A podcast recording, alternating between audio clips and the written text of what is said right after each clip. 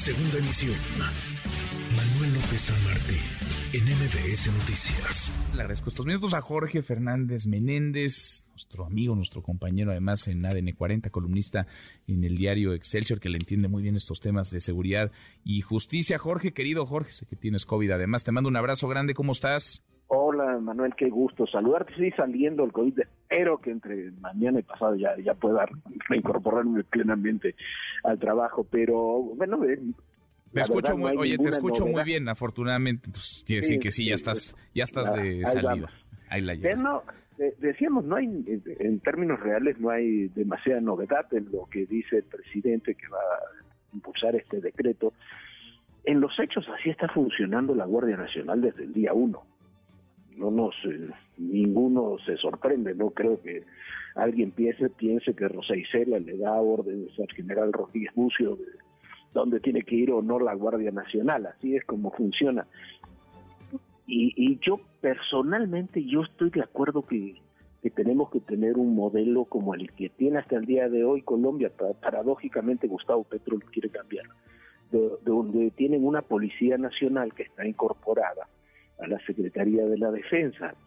¿Por qué? Porque países con problemas graves de seguridad como Colombia o nosotros, eh, donde eh, se ve la seguridad como un tema más político que técnico y donde cambian los perfiles de acuerdo y las estrategias de acuerdo a los cambios eh, seccionales, es mejor que estén en una institución que tiene mucha más permanencia como es la defensa. Esa es una, una de las razones hay muchos argumentos en contra, lo, entiendo, pero me parece que esa es una de las razones. Me parece que la, el problema de esto es que se lo vea precisamente como algo sexenal. que no se lo esté planteando así, que no se diga que lo necesitamos hacer así porque lo que no tenemos es una policía nacional que realmente funcione y que abarque los tres niveles de gobierno, un proyecto que trascienda los gobiernos, no porque el presidente dice bueno, no es que si no se va a corromper como se corrompió este, la Policía Federal y termina diciendo no necesitamos ingenieros, tecnologías, este, invirtieron en eso. Sí que los necesitamos, no hay ningún sistema de seguridad en el mundo, incluyendo a la Guardia Nacional, que no se haga con ingenieros, con sistemas de tecnología, con cámaras, con operativos, con equipo, con armas. Eh, eh, eso eso no, no pasa por ahí el tema. Eh, entonces, si no lo encaramos desde el punto de lo que necesitamos y no de una lucha con el pasado, por eso es que no podemos avanzar en este debate y por eso no se pueden alcanzar los consensos y por eso se terminan haciendo las cosas de hecho en lugar de hacerlas eh, por un razonamiento de temas de seguridad donde en última instancia nadie descubre lo negro. Simplemente se hacen bien o mal las cosas con instituciones que estén bien o mal planteadas. Ahora, acá el presidente, Jorge, pues ya se brincó las, ya se brincó las trancas, digamos.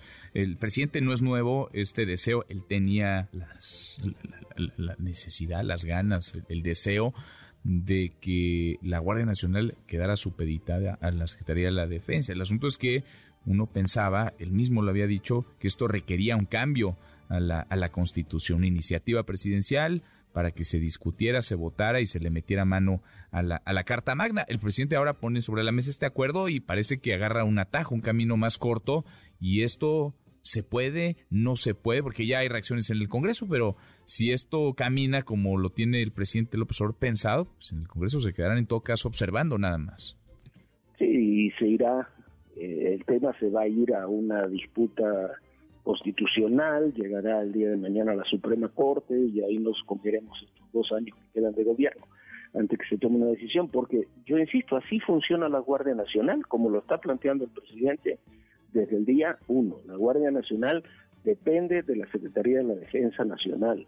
De ahí vienen sus mandos, vienen sus elementos, vienen sus características, sus mecanismos incluso de disciplina, eh, en eso no, no, no veo novedad. Lo que me llama la atención que se esté implementando un decreto para institucionalizar algo que ya existe, cuando si la idea es institucionalizarlo de fondo, sí se tiene que hacer la reforma constitucional.